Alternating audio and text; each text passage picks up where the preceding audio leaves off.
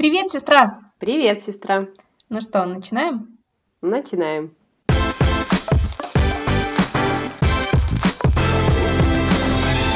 Всем привет! Меня зовут Наташа. Это подкаст «Две сестры» про двух сестер, которые э, живут в разных странах. Я живу в Москве. А я в Гродно, Беларуси. Но мы с семьей планируем скоро переехать в Минск. Меня зовут Оля, и мне почти 35 лет. Сколько тебе? Мне скоро 35. Да. А, у меня шок. Я все жду, когда же у меня начнется экзистенциональный кризис 35 вот, но пока все не начинается, и я думаю, может быть, я его нечаянно пережила в прошлом году, когда пару часов я перепутала, и я перед своим днем рождения подумала, решила посчитать, сколько же мне будет, потому что я никогда не помню, сколько мне лет. То есть я помню, что мне точно больше там 25 и, по-моему, после 30, потому что кризис 30 лет у меня был – но сколько дальше, я никогда не помнила. И в прошлом году я решила посчитать, и я посчитала неправильно. Я лежала ночью, посчитала неправильно. И какое-то время у меня был шок, что мне 35. И у меня было такое, вообще меня прям в пот бросило, что я к 35 годам не успела из списка там, типа, сделать до 35 из 100 пунктов я не сделала там и половина. В общем, меня очень сильно штормило пока я не пересчитала еще раз, а я считала, что почему-то 21 год, а не 20 и в итоге я посчитала, что о, мне только 34 исполняется, все, меня отпустило, что вот у меня есть один год, за который я там должна сделать эм, ну, определенные вещи, которые бы мне хотелось сделать до 35. В итоге я их, по-моему, сделала, в принципе, сейчас. Но и вот я жду, меня накроет или меня не накроет пока в этом году. Пока не накрывает, осталось меньше полумесяца. Интересно, что э, все эти, весь тот список из 100 дел, которые нужно успеть до 35, э, выпал на год, где весь мир сидит на карантине и практически ничего сделать нельзя. Ну, там, условно, путешествовать и так далее. Ты знаешь, э, несмотря на это, я все равно вот, ну, как-то ну, путешествия, они не включены у меня были а, в список до 35. У меня здесь скорее была вот именно, кстати, связана с нашей темой. Мы сегодня поговорим про работу и предназначение. И у меня была самая большая а, самый мой большой пункт – это именно реализоваться уже в бизнесе. А, потому что я тогда вот э, еще в декрете была, то есть у меня такая работа была не совсем постоянная, как бы не, не то, что не постоянная, не настолько стабильно приносящая доход, как мне бы хотелось. И вот мне надо было до 35, то есть я понимала, что я уже выйду со второго декрета, я уже как бы должна больше заниматься работой, я должна преуспевать в бизнесе больше. А, и вот как-то вот этот вот пункт мне не давал покоя тогда. То есть это самое-самое мое было большое такое расстройство. Вот. А в этом году, так как у меня получилось, не так, конечно, как бы я хотела еще, но тем не менее оно уже пошло расти, я вижу э, потенциал хороший, вот, и мне как-то легче. То есть у меня пошла, у меня произошла полная переоценка из-за ковида, из-за этих локдаунов, э, переоценка ценностей своих своего отношения к работе, что такое работа вообще, что мы делаем. Вот. И как-то мне так пока что еще хорошо. Слушай, ну интересно вообще, чем отличается кризис 30, 30 лет и 35, потому что вот мне 28, но я этой зимой была уверена, что я переживаю кризис 30 лет. А, и все, что я о нем читала, э, в принципе, ну, как бы подтверждали мои мысли о том, что вот у меня экзистенциональный кризис – он может начаться с 26 и длиться там условно до 32 где-то. Про 35 я вот еще не читала, я еще не так близка к этой цифре. Но на самом деле я даже взяла себе экзистенционального психотерапевта, который занимается экзистенциональным анализом, сходила к нему три раза, и, в принципе, мне, ну, мне понравилось. То есть для меня это э, был такой тоже ужас, что я ничего не успеваю, я абсолютно ничего не добилась, и вообще я совершенно не знаю, что делать со своей жизнью, и как бы вроде бы в 20 лет это такая нормальная мысль, и все тебя успокаивают, что э, да не, не переживай, до 30 лет там ты еще можешь э, определяться с тем, чем ты хочешь заниматься, плюс ко всему а, сейчас как-то вот это вот понятие рамок молодости, молодежи, она все больше и больше а, смывается, отдаляется, человек за всю жизнь может поменять огромное количество там специальностей, работы и так далее, и поэтому сильно не переживаешь. Но тут вот вдруг 28 лет, плюс действительно этот ковид, карантин, удаленная работа, и у меня был такой шок, что а что же мне делать? Потому что как бы вроде бы э, весь этот локдаун нам показал то, что мы прекрасно можем работать удаленно. То есть я теперь, по сути, работаю удаленно, я не привязана к месту, и вообще, то ли это, занимаюсь ли я тем, чем хочу заниматься. Ну и, в общем, да, это такой был ужас. Э, и, в общем-то, все, что мне сказал психолог, это э, нужно четкое целеполагание. То есть, чего мне и не хватает. Эм, просто расписать то, чего ты хочешь конкретно. То есть потому что вроде бы я хочу всего, то есть я понимаю то, что я чего-то не добилась, но чего конкретно я не добилась, я не знаю. Вот. Ну и в итоге мы пришли к тому, что это целеполагание мне поможет. Стала ли я э, ставить цели? Конечно же, нет. Помогло ли мне это? Конечно же, нет. Да-да-да, последовала ли я совету? Естественно, нет. Но при этом, надо сказать, у меня пропала вот эта тревога. То есть у меня она переместилась на вот работу, о чем я сегодня хочу поговорить, но в целом относительно какого-то возраста и того, что э, мне вот-вот 30 лет, а я не знаю, что мне вообще делать со своей жизнью, вот она как-то ушла. Слушай, ну, по-моему, ты тогда э, к психологу уже обращалась, когда ты еще не работала. Если или я ошибаюсь? Я на самом деле э, первый раз я э, обращалась вот в начало карантина, да, я тогда как раз уволилась с работы, и у меня не хватило времени найти новую, и поэтому я сидела в карантине вообще без работы. А я такой человек, когда у меня нет работы, я начинаю очень сильно переживать. При том, что это переживание не какое-то там направленное а, на какой-то конкретный, не знаю, там объект, типа вот я не работаю, поэтому я переживаю. Нет, я как-то в целом вот не чувствую себя комфортно. А, и в итоге мы с ней, опять же, вот э, три раза всего встретились. У нее почему-то три, э, три встречи это какое-то ключевое. Вот второй раз зимой я тоже всего три раза обращалась. А, ну, то есть она, в принципе, мне и подтвердила мои мысли, то, что когда у меня нет никакой самореализации абсолютно, а, я начинаю, я направляю всю свою энергию, которой у меня много, внутрь себя, и начинаю себя просто съедать. Соответственно, как бы как она видела ключ к решению проблемы, это э, именно направлять свою энергию на что-то, на какое-то созидание. И, в общем-то, тогда я начала э, после общения с ней преподавать бесплатно, да, в благотворительном фонде. То есть, в принципе, я слила туда энергию, и мне было это интересно. Я как-то себя заняла, и, в общем-то, у меня тоже ушла эта тревога. Вот. Ну а потом уже, когда у нас здесь в Москве чуть-чуть э, сняли первые ограничения, я нашла уже работу, точнее даже целых две. И второй раз, получается, ты к ней обращалась уже, когда ты работала, да? То есть вот именно кризис 30 лет. Три, э, вот второй раз я обращалась не к ней конкретно, а вот я конкретно пошла искать кого-то, кто специализируется на возрастных кризисах. Мне это было интересно. Mm. То есть я почувствовала тоже вот ночью, мне кажется, как ты сказала, то, что ночью тебя накатило, вот мне кажется, мне то же самое было. А, то есть ты как-то засыпаешь, тут э, у тебя так прям молотком по голове, что, эй, девочка, вообще-то ты как бы уже такая уже возрастная. вот, ну, конечно, нет, естественно, 30 лет это там небольшой возраст, но в целом такое осознание, что эй, а вообще-то мы как бы все умрем на минуточку, и э, нужно что-то делать со своей жизнью. Э, и как-то нужно ее жить так, как тебе хочется. То есть в смысле получая удовольствие там от работы, от, э, не знаю, от, от семьи и так далее. Тут вообще вопрос, навязано это нам обществом или нет, и вот я хочу это дальше с тобой обсудить.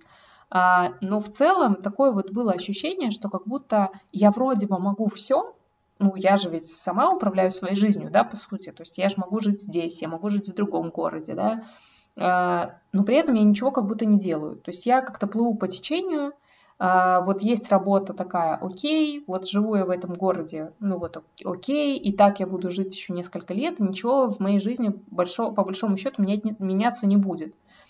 И это начинает давить. То есть вот это вот э, еще понятие FOMO, да, э, fear of missing out, то есть э, страх, как, как будто ты что-то упускаешь. Вот он как-то меня тоже так сильно накрыл. И, в общем-то, я начала читать об этом и поняла, что это очень похоже на кризис 30 лет. То есть и часто люди начинают выходить из него по-разному. Э, выходят либо, например, заводя ребенка, потому что э, кризис 30 лет в первую очередь связан со страхом смерти. И э, люди заводят, когда у них к этому времени есть уже маленький ребенок, они как бы психологически дарят самому себе бессмертие. Я не знаю, насколько это правда со, там, с точки зрения психоанализа, психологии и так далее, потому что вот вообще ни разу я там не психолог, у меня нет никакого образования, но вот это то, что я читала, и то, что, в принципе, мне каким-то образом отзывалось, что, ну, наверное, да, действительно. То есть э, я чувствовала вот этот вот страх, э, и, в принципе, я ну, понимала, что, наверное, да, действительно, у меня вот именно этот кризис. Но ребенка ты не завела. Все еще пока что. Да, и при этом желание ребенка, оно совершенно как-то, ну, то есть оно опосредованно. А, то есть я не связывала там свой возраст, то, что мне срочно нужно детей или что-то такое. Нет, абсолютно. То есть я убеждена, то, что ребенка надо заводить вне зависимости от возраста, а только в зависимости от своего желания этих детей. А вот у меня как раз-таки мой кризис 30 лет, я его уже немножко плохо помню, конечно, но он у меня был связан скорее с детьми, потому что первого ребенка я для себя решила, что я должна родить э, до 28 лет. Вот почему-то у меня такая установка была. И мы жили-жили, не то жили, и буквально за вот полмесяца, да, там почти, почти за месяц до 28 лет я в итоге родила первого ребенка. И когда у меня было вот 30 лет, вот э, перед у меня в апреле день рождения получается, у меня пошел э, такой не то чтобы страх, но вот меня немножко штормило по поводу того, что моему ребенку два года. У моих одноклассников, потому что тогда в феврале же встреча одноклассников, вот, и mm-hmm. я почему-то, при том, что я никогда не хожу на эти встречи особо, если честно, мне не сказать, чтобы там сильно интересно, ни про себя рассказать, ни про других посмотреть как-то, не знаю. Вот. И я понимаю, что и тут начинают звать на встречу одноклассников, и тут вдруг я понимаю, у всех уже практически, у девочек там э, в школу ходят дети старшие. Младший там в сад, а у меня еще мой старший, у меня один ребенок, и ему еще только два года. И вот это вот навязанное обществом мнение, что у тебя к 30 годам должен быть как минимум уже взрослый ребенок, а у меня еще только ему два года, я еще только начинаю жить, mm-hmm. грубо говоря, я сейчас еще только вот выхожу из декрета и начинаю, потому что тяжелый был, скажем так, декрет, хоть у меня и помощница, и няня же была, и ты помогала очень первый год, пока с нами жила. Вот, но вот у меня какая-то вот этот страх, что елки-палки, у меня один ребенок, и он еще маленький а что же будет, я же хочу большую семью, я же хочу там пятеро детей, ну на то время я хотела столько. Вот, и вот меня накрывало, это конкретно накрывало, в итоге я не пошла на встречу выпускников, вот, я ее продинамила, потому что я подумала, что я там расскажу. Ну вот я в декрете, у меня ребенку два года. Ну и что, что я там стилистом или учила в Минске, преподавала и работала и стилистом. Но вот последние два года я там записывала курс онлайн, записала, и все, как бы из такой работы я не работала, я была посвящена э, семье, ребенку. И мне это как-то было внутренне, что ли, стыдно. Мне кажется, это у нас еще с детства идет, что мы должны работать, да, мы должны себя обеспечивать mm-hmm. все время. Вот, и плюс э, еще, ну, навязано обществом, что вот у меня маленькие дети еще до сих пор. То есть нет бы, это был бы второй ребенок, это было бы понятно, как-то оправданнее. А вот то, что это первый ребенок, и вот он такой маленький, и вот меня вот по этому поводу немножечко... То есть у меня вот первый кризис у меня был именно по детям.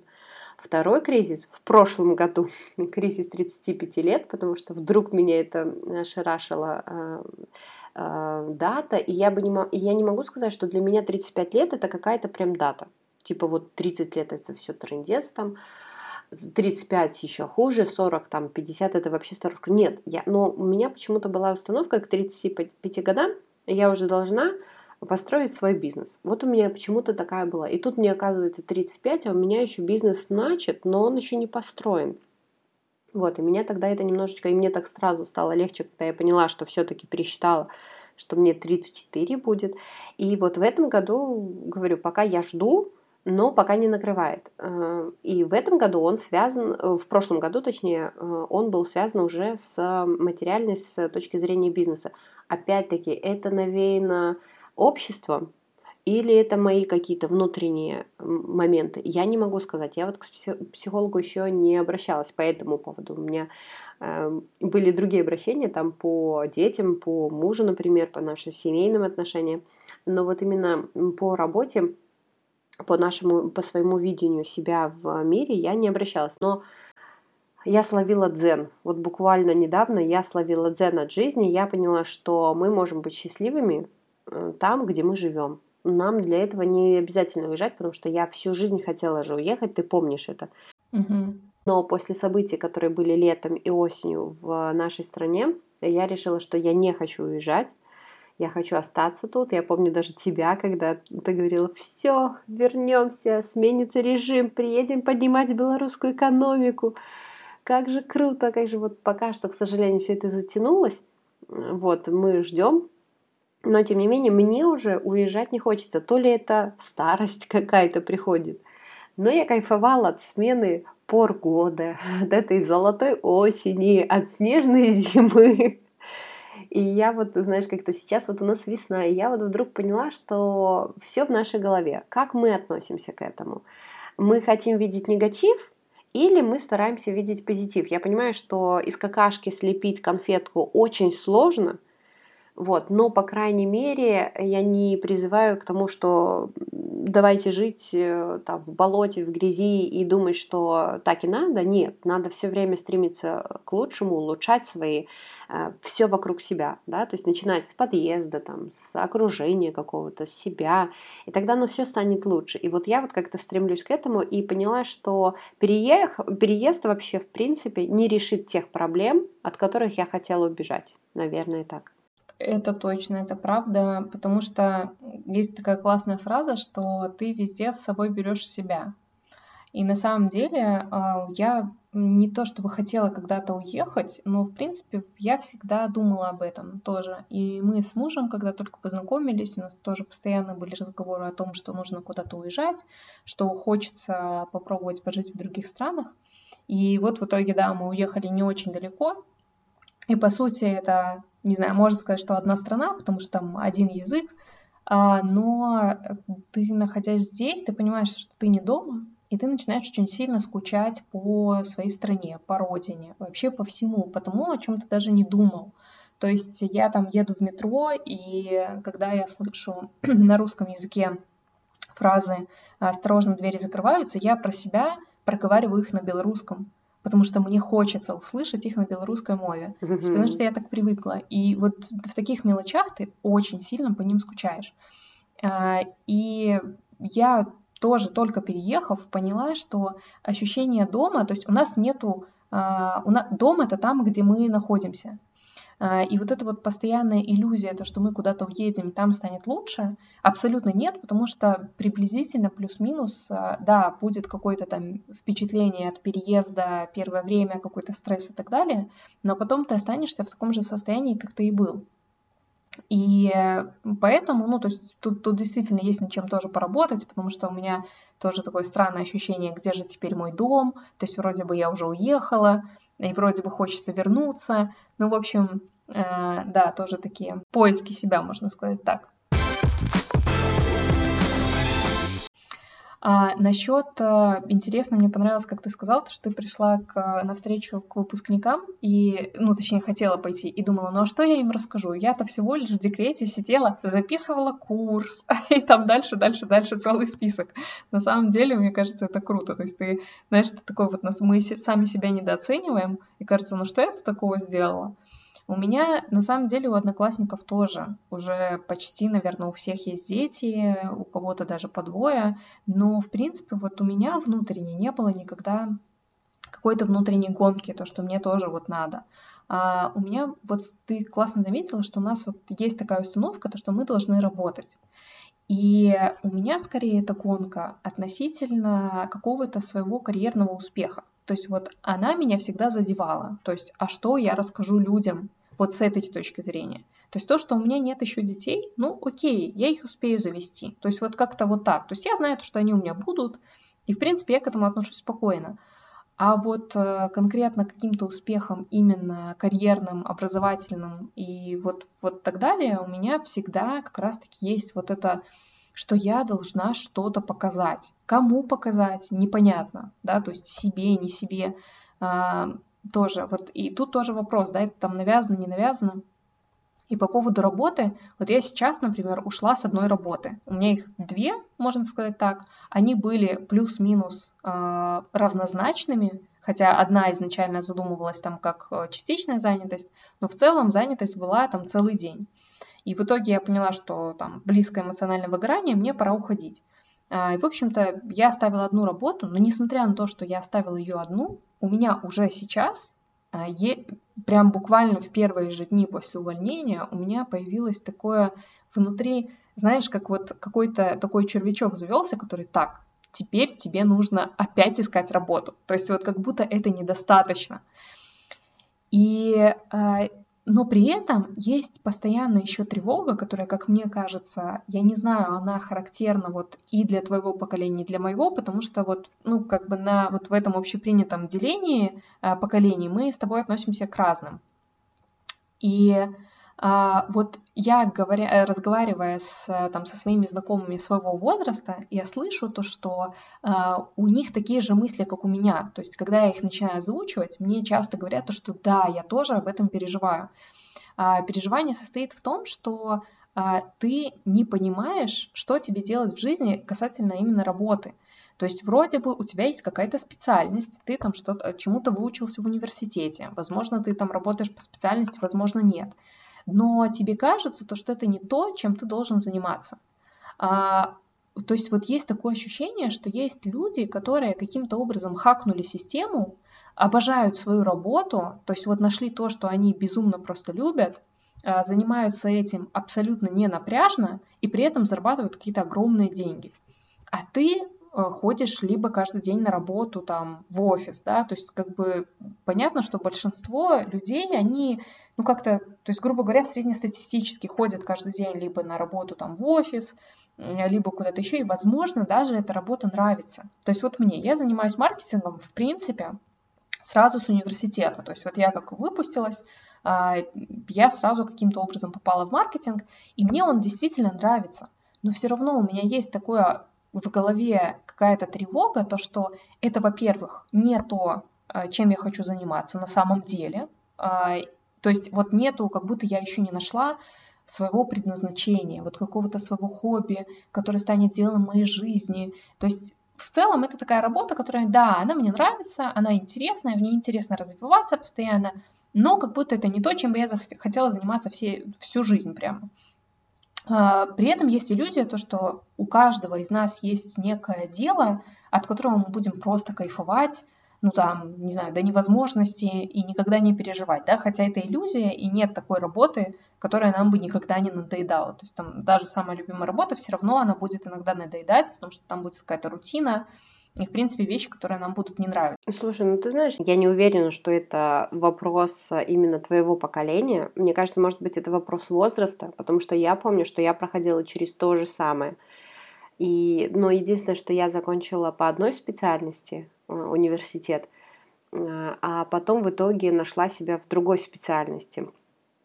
И самое интересное, я помню, что вот многие психологи, по-моему, ну, то есть исследования какие-то, вот они говорят, э, то, к чему вам, вам лежало ваше сердце, когда вам было там от 10, 11 до 14 лет, по-моему, что-то такой разброс, то это то, на что стоит посмотреть чем вам нравится заниматься.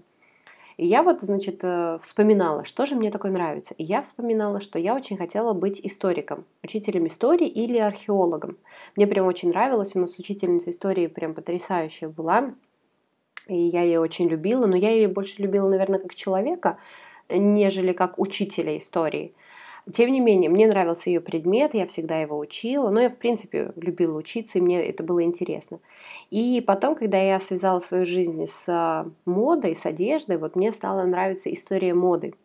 И я ее настолько хорошо изучила, что я ее могла уже преподавать сама. Вот, и мне казалось, что, о, это мое предназначение, это прям моя любовь.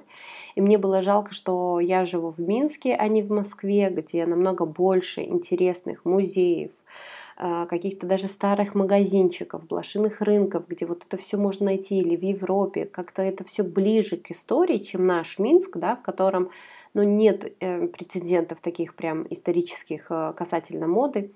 Тем не менее, меня это прям очень увлекало, вдохновляло. И ты знаешь, теперь вот уже опять-таки прожив какое-то количество времени, да, прошел этот этап, когда я поняла, что ну, история моды мне до сих пор интересна, но он исчерпал себя. То есть я э, сделала, э, благодаря тому, что я преподавала, я не только учила, я не только впитывала, я еще и отдавала знания. И вот это очень круто. И вот этот этап мой закончился.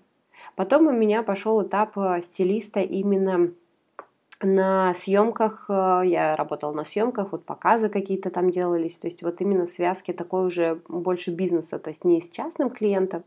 И мне от этого было очень по кайфу, мне было интересно, это все время какие-то там новые проекты, новые вершины, вот. А потом это превратилось в какую-то опять-таки рутину, которая тоже, от которой ты тоже устаешь, от которой ты думаешь, ну а зачем? Вот что дальше? Вот хорошо, мне это нравится, но я от этого устала. И вот потом я решила, свой бизнес надо, значит. Опять-таки, но идея не та, что вот просто свой бизнес или еще что-то, а то, что тебе близко, то, что тебе нравится, но также то, э, что ты, чем ты поможешь другим людям. Я решила делать не бизнес для себя, да, чтобы мне хотелось, а то, Э, что я, чем я смогу помочь другим людям, какую проблему, боль, например, я решу, то, что я вот не могу легко получить здесь и сейчас. А, и вот недавно у меня тоже был такой еще один а, мини-кризис. А, я вдруг поняла, что я работаю на нескольких работах. То есть для меня семья, например, это была не работа. И я не могла понять, ну почему же я так сильно выгораю? Что же у меня такое? А потом вот мы съездили отдохнуть а, немножко с детьми. Я одна с детьми без мужа поехала, ну, с друзьями, правда. И тут я наткнулась вот в одном из подкастов на такое, что есть менеджмент семьи, когда ты не mm-hmm. просто родитель, а ты человек, который продумывает, например, вот дни рождения, так, что купить, какую одежду надо детям купить, какую обувь надо купить, чего нам не хватает, какие продукты нам нужны, когда уж что кому позвонить, поздравить, там, не знаю, напомнить что-то. И я поняла, что я на себе тяну всю нашу семью, при том, что мне муж все время говорил, ты такая молодец, вот если нам куда-то надо поехать, то я только, моя задача это приехать с работы, вас всех загрузить, уже готовые, собранные все сумки, собраны все вещи и одетых детей. Все. Угу. И, и поехать уже там. А, и он всегда это мне, меня как бы, ну так это, не то чтобы хвалил, но да, он всегда это подмечал. Но я сама себя недооценивала. Я сама себя э, как-то гнобила за то, что это, ну, нужные вещи, но они не важные вещи. И для меня это было, что, ну, знаешь, это из разряда, что нечем гордиться. Во что я расскажу? Угу. Что я менеджер семьи, что я домохозяйка.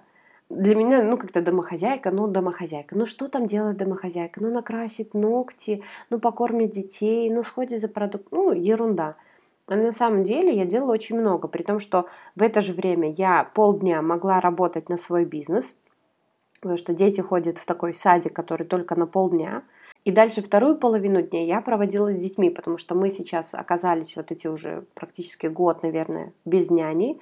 И новую няню найти невозможно, потому что мы уже а, прикипели к э, нашей старой няне, но она уже по здоровью и по семейным обстоятельствам просто не может с нами быть. И она иногда там может прийти, но мне повезло, что родители рядом – и родители мне очень помогали, когда вот у меня там много работы, например, я их после садика могла привести к родителям или там с ними поиграть, где-то что-то делать, родителям отдать, родители с ними оставались, а я уже дальше работала. Вот, и меня так это все устраивало, пока вот просто оно с снежным комом таким не накатило. И вот после отдыха, вернувшись, и вдруг осознав, что я работаю на нескольких работах, Я не просто мама, я менеджер семьи, и я еще свой бизнес веду. Вот. Э, ну, плюс мама, конечно, ну, мама и папа там это отдельная работа. А, и мне как-то стало легче. То есть вот просто надо пересмотреть свою точку зрения э, на какие-то вещи, которые ты делаешь, и не бояться, что вот вторая работа нужна. Может быть, ты тоже же много чего делаешь параллельно, дополнительно. Ты, ты, ты же все еще преподаешь маркетинг э, бесплатно, правильно? То есть у тебя как бы она mm-hmm. есть, эта работа, просто она неоплачиваемая. И ты же готовишься к лекциями, ты их читаешь, правильно? Ты сама вот мне присылаешь много отзывов э, крутых, когда хвалят, когда создают свои маркетинговые агентства. А, ты знаешь, кстати, насчет э, менеджмента семьи, мне кажется, что вообще у нас в культуре недооцениваются неработающие мамы. Ну, либо в целом, там, да, даже если уже там ребенок взрослый, то есть как будто это принимается как данность, то, что вот домохозяйка — это просто, там, не знаю, девушка ничего не делает. Хотя на самом деле это не так. Это действительно тяжелая работа, и ты правильно говоришь, что это отдельная работа. Сейчас а, огромное количество выходит статей и исследований о том, а, как бы такая работа вообще оценивалась, если ну, если там пересчитывать на, на час там, специалиста, там, няни, человек, там, клиник-специалиста или так далее. Э, и на самом деле, ну, это, конечно, больше там в Европе, да, об этом говорят. У нас все, все еще считается то, что это какая-то данность, которую должна выполнять женщина дома. Вот, но в целом а, тут тоже есть что пересмотреть, что ты очень классно, ну, точнее, ты, ты делаешь очень тяжелую работу, у которой при, при этом а, нет а, перерывов. То есть это не 8 часов в день ты это делаешь, и как бы куда-то уходишь, и ты можешь на что-то отвлечься. А это еще хуже, точнее, еще сложнее тем, то, что ты постоянно должна это держать в голове. То есть ты постоянно думаешь об этом, ты постоянно думаешь о семье, постоянно думаешь о детях. Если не о детях, то что там приготовить, там, что сделать дома и так далее. Это на самом деле большой стресс, вот, который тоже нельзя недооценивать. Да, я согласна. У меня когда уже... Вот я просто не понимала, почему же мне так плохо, почему же мне так тяжело. А, я у нас было так, что муж забирал детей, и на выходные они уезжали, например, к его родителям. Или еще куда-то вообще, чтобы я просто даже ночь могла спать одна, потому что даже вот если он их берет на выходные, и вот он их на пару часов увозит куда-то, я понимала, что окей, он их увезет, он с ними там поиграет, да, ему будет весело, как бы, ну, наверное, а, но он приедет, и мне их надо будет раздеть, помыть, приготовить им быстренько еду, mm-hmm. потому что они же будут жутко голодные. Это мне все равно надо думать, что же им приготовить, что приготовить мужу, при том, что у нас э, приходит помощница убирать дома, я не убираю. Вот у нас там была няня, которая могла там раньше с детьми проводить время, но тогда у меня не так сильно накрывало, как сейчас, конечно, без няни. Вот, но пока я вдруг не осознала свою проблему, то это было тяжело. Я бы не могла, я бы не сказала, что это прям, знаешь, жутко тяжелая работа. Ты привыкаешь, ты привыкаешь все время быть э, как бы в доступе онлайн вот этот. Просто тебе надо иногда вот этот э, перерыв, потому что mm-hmm. вот у меня сейчас мы приболели с детьми, я и дети, точнее дети, и я от них вот набралась и до сих пор с соплями хожу. Э, и я их не водила неделю в сад. И родители как раз уехали, и получается, они не могли мне помогать э, с детьми. И я вдруг поняла, что я не могу с детьми теперь уже проводить целый день так, чтобы я была в ресурсе полностью, как это сейчас модно говорить. То есть мне уже mm-hmm. тяжело. Мне тяжело когда с утра и до самого вечера я с ними, я не могу просто переключиться на что-то другое. Я не могу переключиться нормально на свою работу, потому что мне надо их занимать, а я не хочу им давать телефоны или планшеты там на, надолго. И то мне приходится иногда, когда меня что-то очень важное по работе. А мне надо с ними выходить на улицу, чтобы они погуляли, подышали свежим воздухом, мне надо опять-таки им готовить. То есть, и как-то вот это было очень тяжело, пока они снова не пошли в сад. Вот они пошли в сад, и у меня эти 4 часа есть, и я такая, опять выдохнула, мне опять хорошо mm-hmm. стало, я снова нашла вот этот баланс. Потому что пока что для меня садик, и вот скоро будет школа и садик, это еще спасение. То есть, возможно, через какое-то время для меня это будет уже, я не могу сказать, что мне это будет тяжело, но я начну по ним скучать, когда они там будут целый день. Но пока что mm-hmm. вот эти 4 часа в день для меня спасение, вот этот садик, потому что это спасение мое эм, психологическое и спасение физическое, что я могу что-то делать, я могу даже пойти просто в тренажерный зал или что-то сделать свое для себя, посвятить себе время иногда. Это тоже очень важно. И это я могу делать вот пока детей нету, пока они в саду тогда без каких-то посторонних мыслей, что я кому-то что-то должна, что вот э, там даже когда родители с детьми, у меня все время психологически, они же не должны с ними сидеть, но я же не, я же не могу им все время вот так вот их подкидывать, да, они мне делают большое одолжение, то, что они сидят с детьми. Я понимаю, что они кайфуют, им это нравится, но все равно у них тоже есть своя работа, у них тоже есть свои дела какие-то, вот, и ради меня они, получается, их так отодвигают. Да, на самом деле, действительно, дети это тяжело. Мне понравилось, как я как-то тоже слушала подкаст, э, и там рассуждали о том, э, плюсы и минусы от того, если есть дети, либо детей нет. И на самом деле э, плюсы от того, что есть дети, чуть-чуть перевесили те плюсы, когда детей нет. То есть совсем чуть-чуть.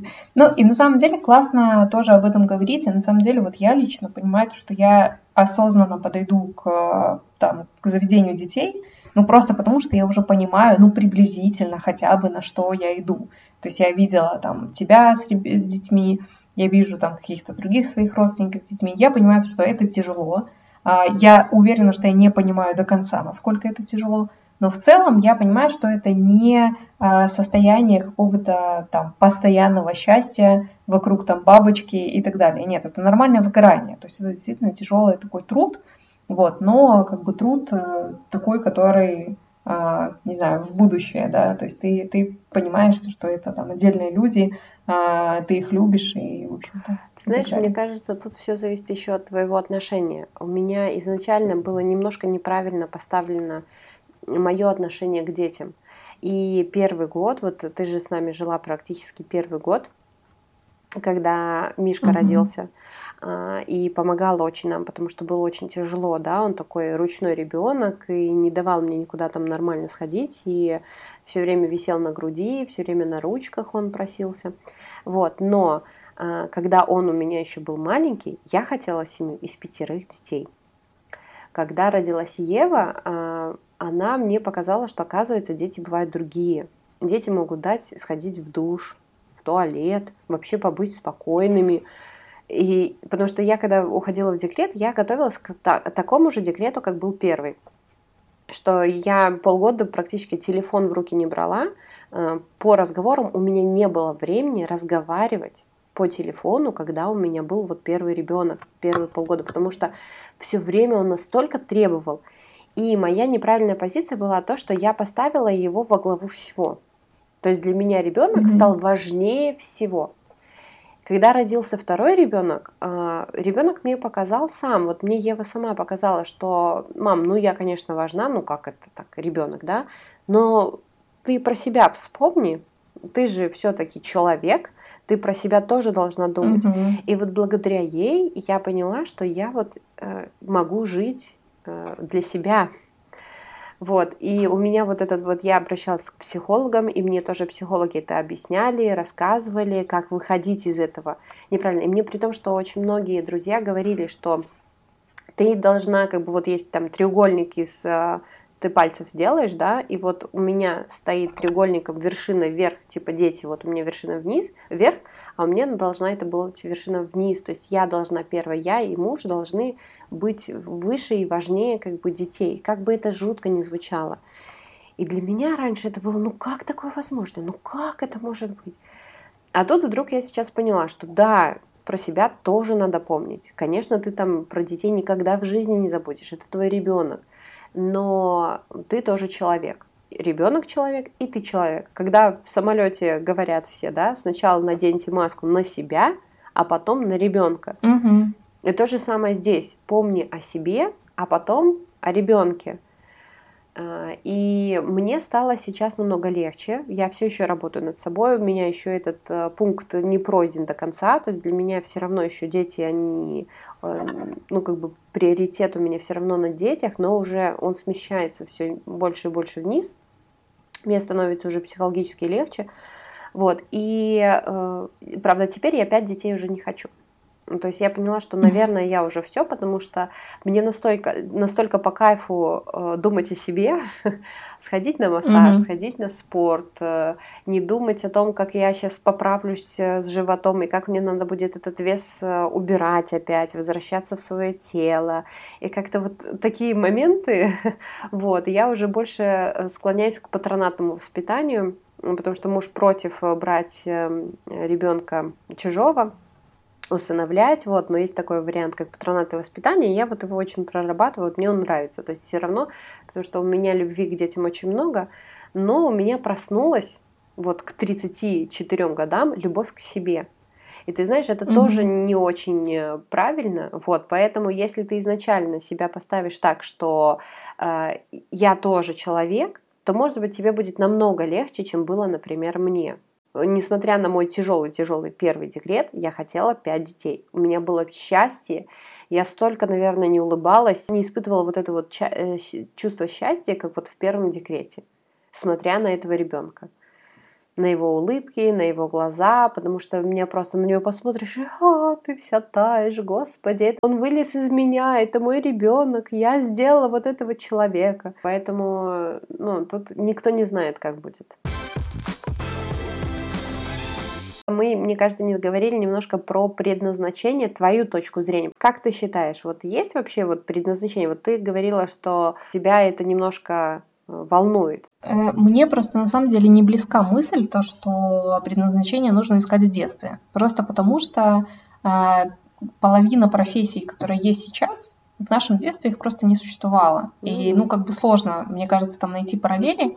Но в целом, просто я когда вспоминаю э, свое детство, я понимаю то, что меня ничего конкретно не интересовало, это меня только еще больше расстраивает, потому что я понимаю, что в детстве, похоже, ответа я не найду. А, но э, смысл в том, то, что, наверное, предназначение это тоже такое, ну как бы не то чтобы изнасилованное обществом слово, а, но тоже какая-то иллюзия, и на самом деле предназначение может быть сколько угодно. То есть я предполагаю, то, что у людей может быть огромное количество занятий, которые, от которых они будут кайфовать. Просто тут опять же вопрос, как подходить к этому. Скорее всего, я думаю, что если отбросить иллюзии о том, что есть некое занятие, которое будет вам предостав... Э, там, приносить только удовольствие и ничего больше, и при этом большие деньги, ну, скорее всего, так вы точно ничего не найдете, просто потому что, э, ну, это невозможно, да, что-то вас всегда будет бесить. Вот. А пробовать разное, ну вот пока что мой ответ для себя, это пробовать просто разное. То есть э, там, да, я сейчас хочу чуть-чуть уйти от маркетинга и там, например, чему-то там получить какое-то другое образование, э, ну, то есть просто пробовать, пробовать разное там. Одно, другое, возможно, понравится, возможно, нет. Но видишь, ты сейчас не, второ... не ребенка хочешь завести, а новое образование получить. Это тоже похвально, хорошо, как раз к 30 годам. У тебя будет два образования. Тут скорее идет такая мысль, то, что дети не являются помехой к получению нового образования и там, возможно, развития работы. То есть раньше у меня был страх, то, что заведение детей, оно абсолютно стопорит вообще все, над чем ты работал все эти годы. То есть как будто, не знаю, ты полностью вылетаешь из э, там, не знаю, трудового рынка, да, и вообще ты забудешь абсолютно все, а, что ты учил и так далее. На самом деле это, ну, есть такая проблема, обсуждается часто она в Европе, о том, что а, за три года декрета мужчины добиваются большего, то есть они как бы а, у них продолжается карьерный рост, в то время как женщины стоят на месте. И поэтому после трех лет перерыва намного сложнее женщинам опять войти в колею и нарабатывать там тот успех, который был. И, в принципе, введение там мужского декрета частично решает эту проблему. Но на самом деле, мне кажется, что сейчас у меня уже нет вот этой вот как бы иллюзии, как будто ребенок, это вот прямо вообще нужно все бросить. И вот как ты правильно сказала, то, что а, когда ты подходишь с тем, то, что ты тоже человек, и у тебя есть свои интересы и какие-то свои, там, не знаю, цели на развитие, но при этом ты встраиваешь в них ребенка, то есть я понимаю, то, что он будет, он будет занимать большое количество времени, но в принципе, наверное, я смогу еще и уделять время себе. И, возможно, там каким-то образом развиваться, что-то изучать новое и, может быть, там даже подрабатывать, да. Вот, то есть, в принципе, вот эта мысль, она меня успокаивает. И это для меня сейчас не взаимоисключающие какие-то события в жизни. Там, заведение ребенка и, например, получение нового образования. Ой, ты знаешь, вот по поводу этого я согласна, тут вообще париться не стоит, потому что э, несмотря, это как бы не упрек сейчас, но это правда жизни, что с появлением детей ты учишься больше, эм, более эффективному тайм-менеджменту. Ты правда угу. учишься расставлять приоритеты и делать все намного быстрее. Не могу сказать это про мужа, что он научился делать все намного быстрее, а, но он тоже стал делать быстрее. Он тоже стал понимать, что так, лучше я сейчас сделаю это, там меньше посижу на диване, меньше там посмотрю, например, да, но сделаю что-то для семьи полезное. А, и нету чувства того, что ты устаешь от этого.